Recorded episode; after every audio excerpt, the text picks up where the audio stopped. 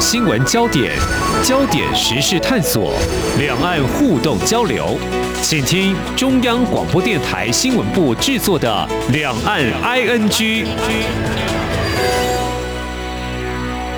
听众朋友你好，我是黄丽杰，欢迎收听《两岸 ING》节目。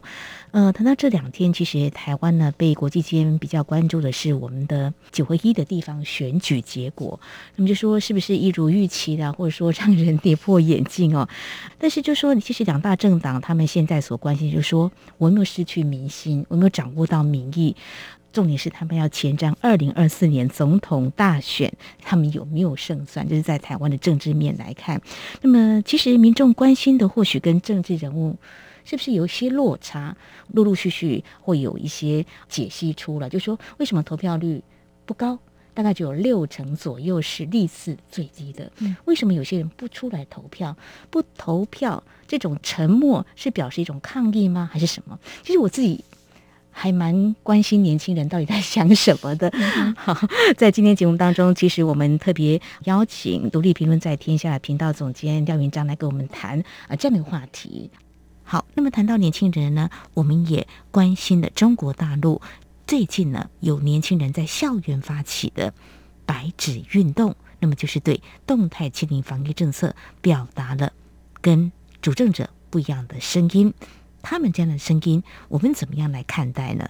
那另外还有一个话题，等一下总监也会来跟我们谈，就是啊，目前很多国家都在封这个世足赛，台湾也不例外哈。所以当我们谈到这个选情，其实，在台湾早些年的时候会有啊，大家做蓝绿的撕裂或对立啦，然后甚至一个家庭意见不一样，可能还会大打出手，或是 哦闹得不可开交哦。但是通常遇到这个赛事的时候，你会感觉台湾呢，可能有政党认同的不一样，可是，一谈到这个体育赛事，大家就会一起加油，或是同仇敌忾啊。虽然台湾没有跨过这个参赛的门槛哦，但是大家还是一起在这个全球关注的议题赛事里头，像台湾的国际的新闻也都有相当多的报道。我们在今天针对这两大议题呢，要请廖云章总监来跟我们好好的来聊。非常欢迎总监，你好，主持人好，各位听众大家好。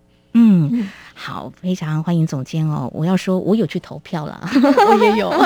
好，我觉得这个选贤与能哦，我们希望是达到这样的目的的啊。但是年轻人到底有没有？好，谈到年轻人，就是他们在乎的是什么？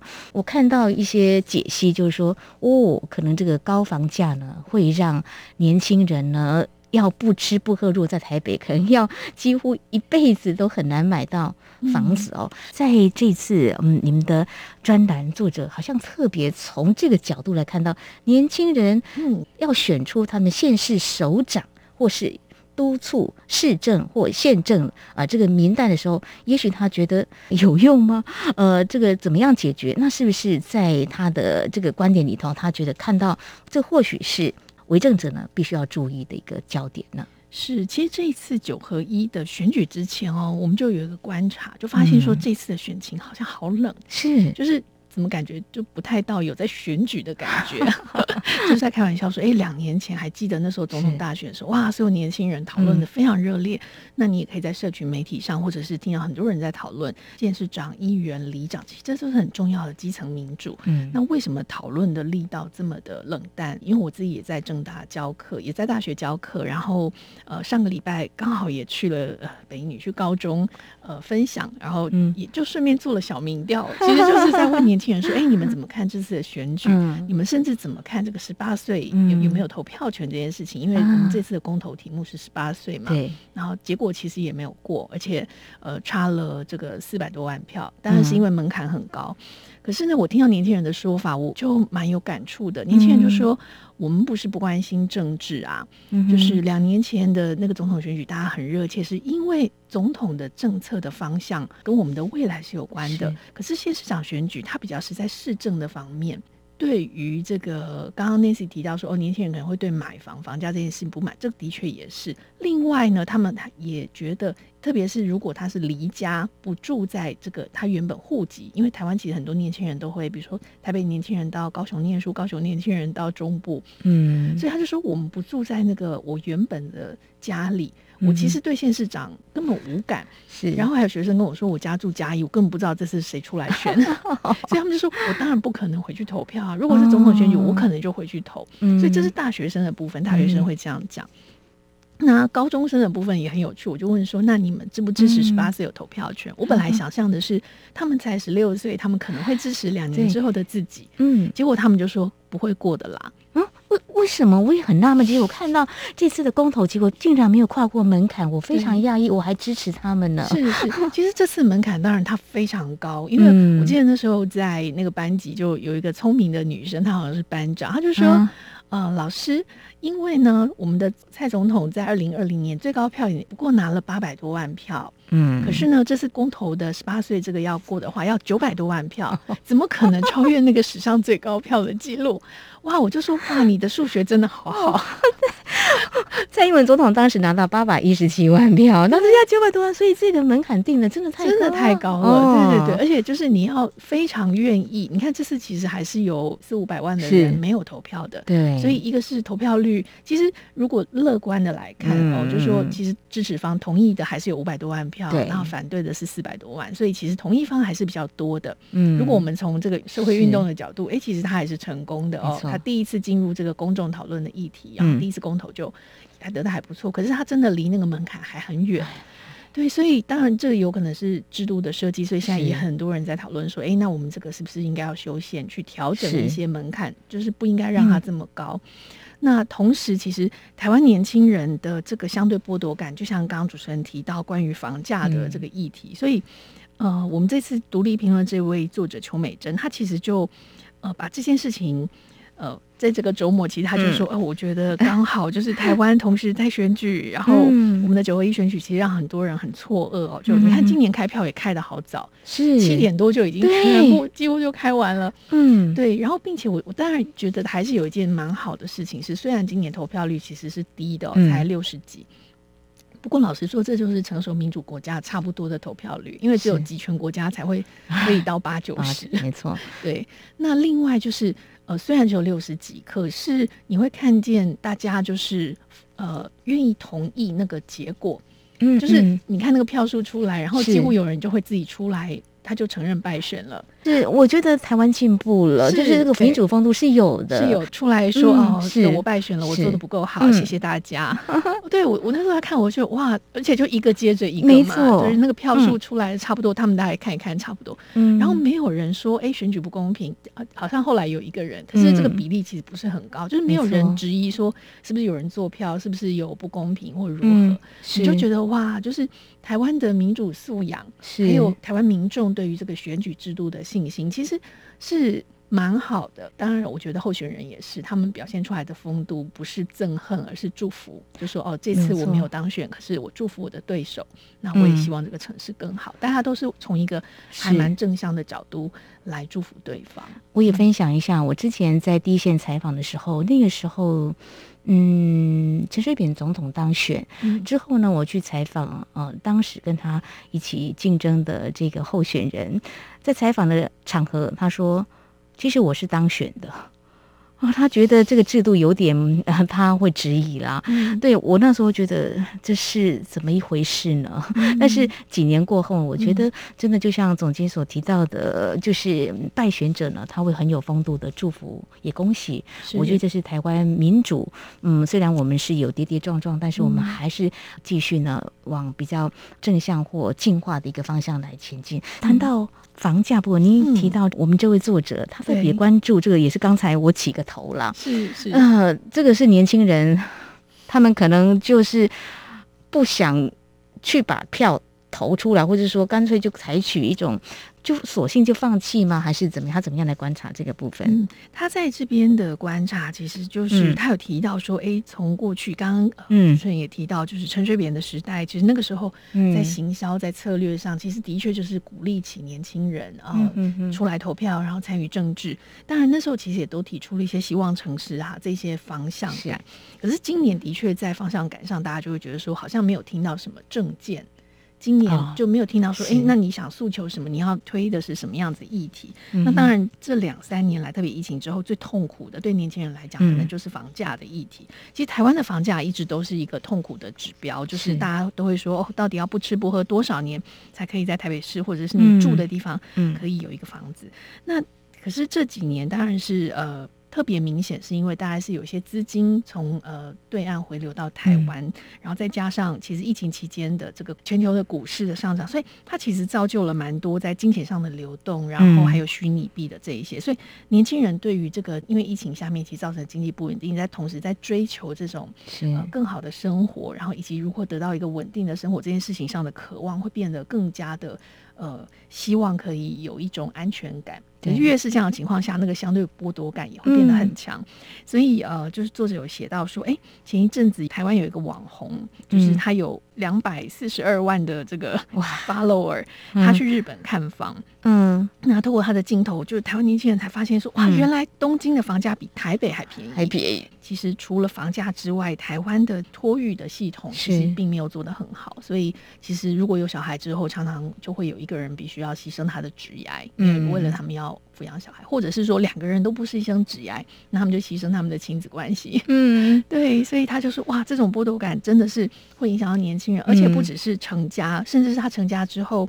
呃，有一些人的状况是好，如果他真的买不起房子，他又要结婚生小孩，那他们就只好跟父母同住。那父母同住之后，就会有人际关系上面的一些摩擦，所以他甚至可能后来会导致一些婚姻的破裂。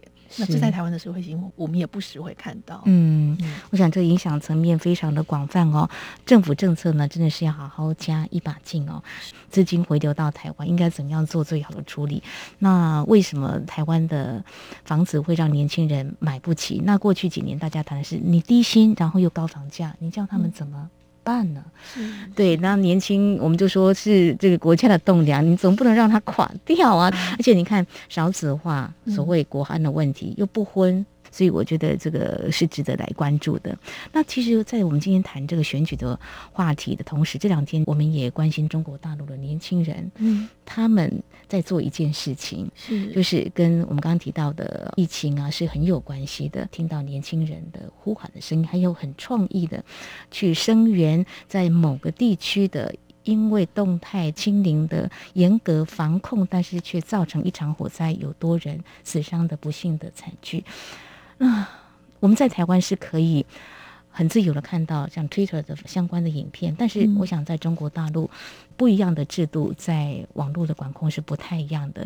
那中国大陆年轻人，他们用这种方式来争取自由，或者说表达他们的这个意见呢，似乎跟台湾的选举的民主制度是不太一样，是有很有意思的一个对照。专栏作者也有关心到这个面向。是是，嗯、我们的作者他也就提到，他说：“哎，其实同时就是在台湾九合一选举的同一天哦，嗯、就是在上海市民呃就群聚在他们市内这个乌鲁木齐路。”去悼念这个呃新疆乌鲁木齐的十名死者哦，嗯，那其实呃这件事情大家在周末呃我们就陆陆续续看到了，一开始是在新疆乌鲁木齐，嗯、那因为。呃，动态清零的关系，所以据说呃，当然传出的消息很乱啦。有的说他们被锁起来，所以逃不出来。是但是现在看到也得到一些消息是说，其实他们是可以逃得出来，哦、门也没有被封。但是这些人他们不知道自己可不可以逃，哦、因为他们没有得到说你们可以离开这个房子，因为当时的管控是他们不可以在没有得到允许的情况下离开他们的房子。嗯、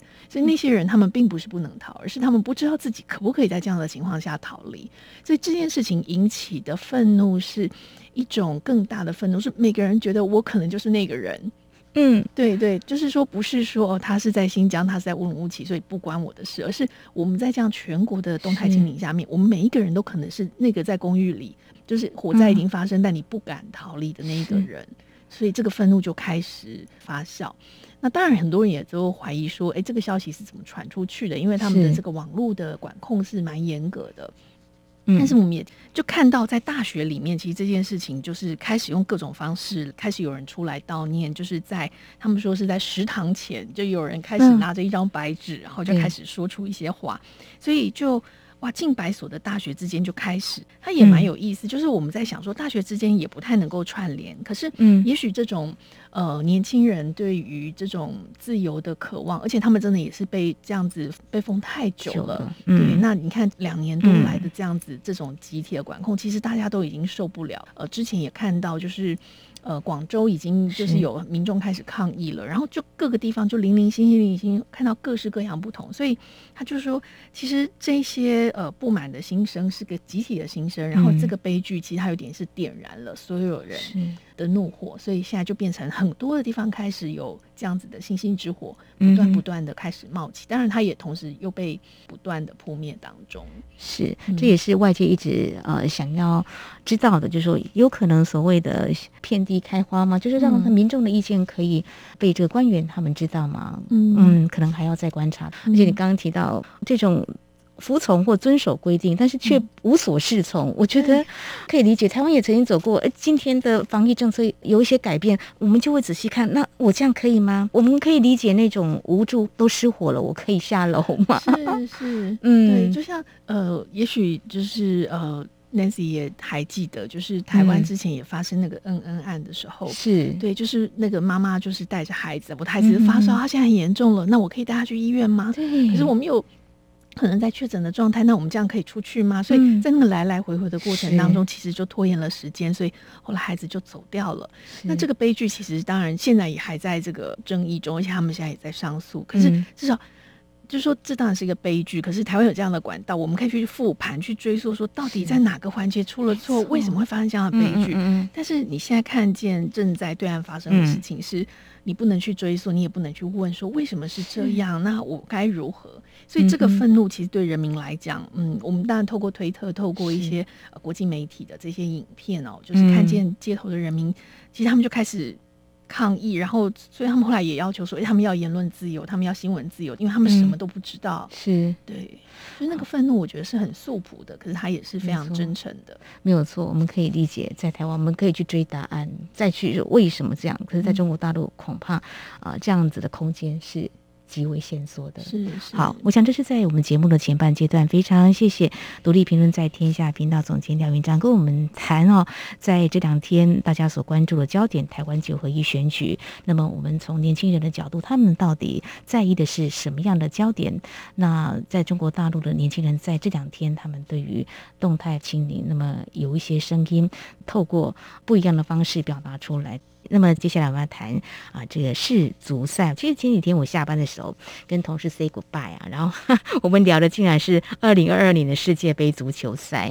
我虽然没有很仔细在看，但就是说每天会关注新闻嘛，就哦，今天谁踢赢了，那么谁呢输呢，又跌破眼镜了。这样他说，哎呀，你看我们同事好多人都还在看，都不下班。我说哦，在台湾的媒体其实也有不少的关注，大家就被这个啊国际热度给。感染的哦，呃，我刚刚有说台湾没有初赛，因为没有跨过这个门槛嘛，哦，那中国大陆其实也没有参加这个比赛。不过中国大陆的元素在世足赛还挺多的，就是从啊这商业角度来看，广告很多。很多，而且中国大陆的民众呢也非常疯世足赛，有些人说在疫情之下他们还是会看呐，哈，也许解解闷或怎么说是足球迷应该也不少哦。嗯、好，那从十一月二十一号就开踢，那么大概会有六十四场的赛。是，但是我们今天重点是摆在人权，反正人权有点严肃哦。嗯、但事实上呢，呃，在这个国家，就在中东国家这个卡达比赛，其实如果听众朋友有 Google 相关资讯，大概也都会看到，就是说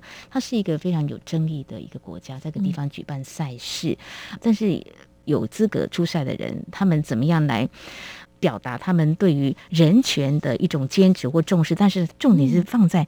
德国这个国家的态度，总监，你特别请这个专栏作家来写这个，我呃很好奇德国的态度。作者是提到说，他们是用捂着嘴巴这样子表示一种抗议哦，是他会怎么会从德国的角度来看呢？嗯。对好，我来解释一下。其实我们这位作者呢，他是呃台湾之前驻德的这个外交人员哦，对。不过他现在已经在维也纳，他已经离开德国。哦、但是因为他之前曾经在那里读博士班，嗯、然后他德文也非常好，然后很多年在这个地方工作，嗯、所以他对于德语世界的这个议题都很关注。嗯，那同时其实德国，因为他过去有这个历史伤痕，有纳粹的这个犯行哦，所以他们其实呃在二战之后的历史教育花了非常多的力气在做转型正义。嗯，那因此德国在很多的政策上面，还有一般的行为上，他们在国际的这个行为上，其实他们都是随时在思考：说我这样做是否符合道德？哦、我这样做是不是有侵害人权？哦、因为他们永远都要记得说，嗯，我们过去曾经伤害过这个世界。对这件事情，在德国人的 DNA 里面是很重要的。哦，这很不容易。有些人就过了，不要再提了，对这是一个伤痕，这个印记。嗯，但是他们会去提醒自己。不可以，不可以再犯同样的错误。对，所以对德国来讲，他们的转型正义有几个阶段。第一个当然就是回溯，就是去谈说，哎、嗯，到底发生了什么事？所以他们那里有很多的博物馆，他们常常举办很多的展示，就是让这些幸存者出来讲，我们当年发生了什么事，嗯、让他们重述这些历史。嗯、然后呢，当然要有一个这个道歉的这个行动，然后可以如何的弥补他们，然后让这些事情被大家看到。嗯、因此，呃，那次也许有发现，他们其实在这十年来的很多的难民议题上，就国际间发生一些战争，嗯、德国都是接收最多难民的国家。然后虽然他也常常被抨击，说我们哪有 那么多钱，他们的民众就会觉得我们可以收这么多吗？嗯、那他们也的确是整个欧洲国家里面是收最多难民的。嗯，他们在这个难民政策上是相对开放，因为他们觉得他们对这个世界有这个义务，因为他们过去也曾经制造难民。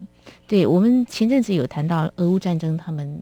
在当时第一时间也是呃接纳了很多这个来自乌克兰的难民，所以这次呢呃为什么德国会有这个乌嘴？其实他在这个事情呃世足赛开赛前呢就已经呃大家就开始在传说啊德国的球员这个乌嘴下跪的照片哦。那为什么要乌嘴呢？就是因为嗯卡达就这次的地主国一直存在大规模侵犯人权的问题，所以呢其实这一次呃一些去参加的国家，他们本来要带上那个有点像是。呃，觉得好，反正你这个国家就是侵犯人权，可是我还是会来踢球，嗯、所以我想要在这个事情上对你表态。他们的飞机上涂了这个 “diversity wings” 的字样，图样是很多的各色人种互相勾肩搭背，那种很团结，其实是一种政治的信号。他想要去指控说你们就是侵害人权，嗯、你们就是种族歧视。嗯，然后同时呢，他们也想要支持呃 LGBTQ。就是同性恋、双性恋、跨性别以及酷儿的权利，嗯、所以他们本来还要带一个背章，叫 One Love 的一个彩虹背章。嗯，结果呢，就是在他们开赛前呢，国际足联呢就直接告知大家说，禁止球员穿戴这个彩虹背章，就说就说你们这是一个挑衅的，也不尊重地主国的行为。那你们做了这样子的事情的话，嗯、那就直接发一张黄牌。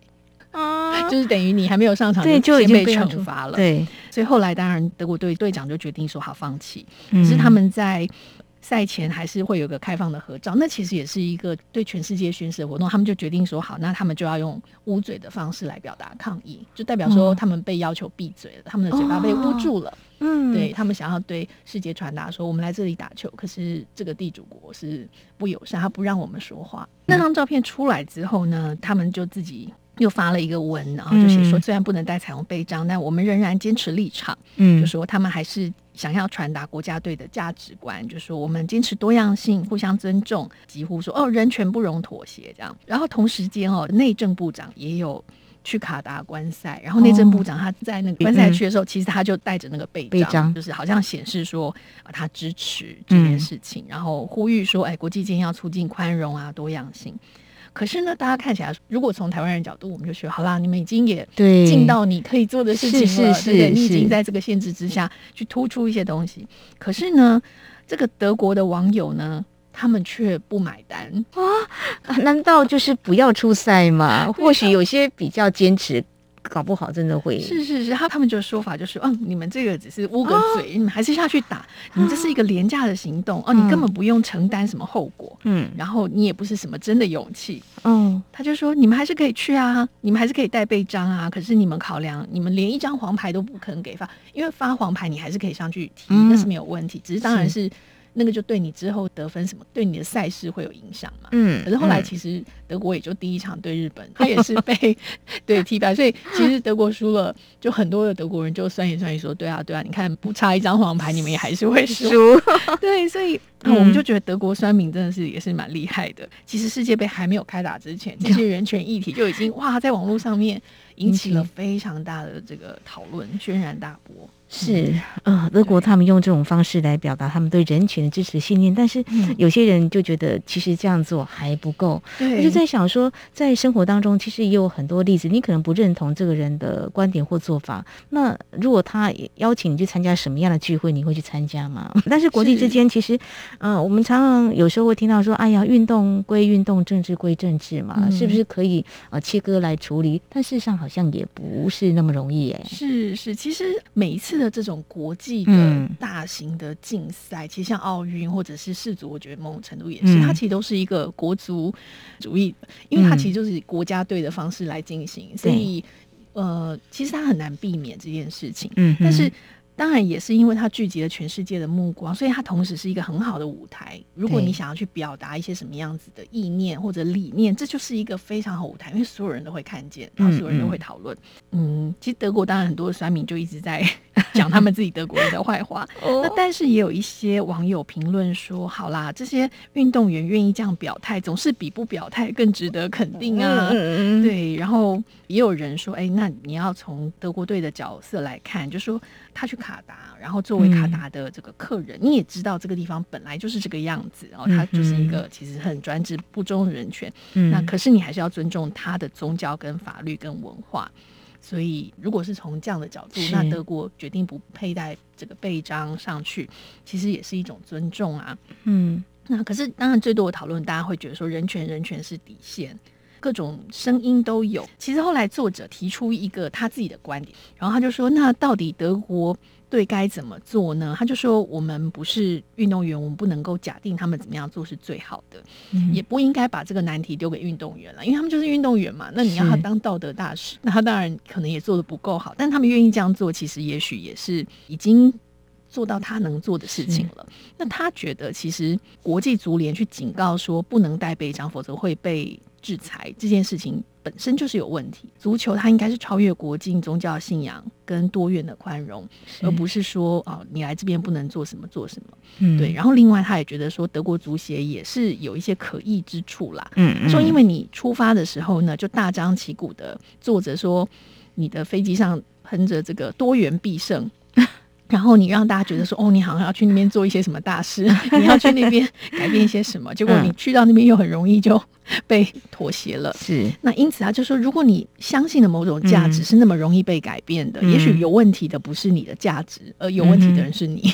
嗯，就是你要不就不要说。对，你要如何如何，然后你去到那边就做不到，嗯、就反而让人家觉得，嗯、呃，你这个人不诚实。嗯、他说，要不你就是不要讲。嗯、对，那他也觉得说，的确也不可能说政治归政治，运动归运动哦，嗯、就是人不是活在真空里。那这些比赛当然也不是，所以他会觉得说，应该是呃从。筹备的过程当中，卡达拿到这个主办权，然后在筹备当中又发生那么多人权疑虑，嗯、他觉得说好啦，这场世界杯其实他本来就是会有这些充满预料中的政治争议，嗯，对，所以他就说，那问题就是我们不是应该要呃拥抱政治正确，而是应该要拥抱的是正确。就像我们刚刚前面讲，德国可以不要说哦，我是多远必胜，我们要如何如何，然后去到那边就，如果你你其实去之前你就知道那个地方状况大概会是怎么样，嗯嗯。你可以采取一个呃相对正确，然后你也不需要打脸自己的做法来做，嗯，对，就是不需要应该是这个样子的，对，嗯，其实不要拥抱政治正确，而是拥抱正确，正确，我觉得是一个非常有智慧的，但是要做到。我还觉得真的很不容易了哈。是，今天我们透过这样的议题的探讨啊，给大家一些思考。当你在观看今年的世足赛的时候，不同角度的一些关心跟理解是好。我补充一个呃小小的这个冷知识，嗯、其实这篇文章出来之后贴在脸书上，然后也跟很多朋友聊到这件事情。嗯、那我们当然聊的就是说，哇，德国人的道德标准是否太高，高了？嗯。结果在我身边好多朋友，然后包括他人在德国，或者是他身边有。德国朋友他说：“对耶，我身边的德国朋友都说他们不要看这是世足赛，他们就是一般老百姓而已哦，嗯、就是他们不是球员，也不是相关，是。他们就说，因为就是这次在卡达办就是一个不正义的比赛。”然后又发生了这样的事情，我们德国真的做不好，所以我拒看这次的世足赛。哦，我真的超级惊讶的。哦，那我们刚刚说，我们台湾民众，包括我自己呢，是一个从事新闻工作人，我有看的，因为关注新闻嘛，还有一些朋友也看的。我，们组，我们不要工作，我们必须是我们必须看哦，这是我们的工作哦。好，我想在今天呢，非常谢谢我们独立评论在天下频道总监廖云章跟我们谈这两个话题，有非常多有意思的角度跟观点。非常谢谢总监，谢谢你，谢谢主持谢谢大家。好，以上就是今天两岸剧节目，非常感谢听众朋友您的收听，黄丽杰祝福您，我们下次同时间空中再会。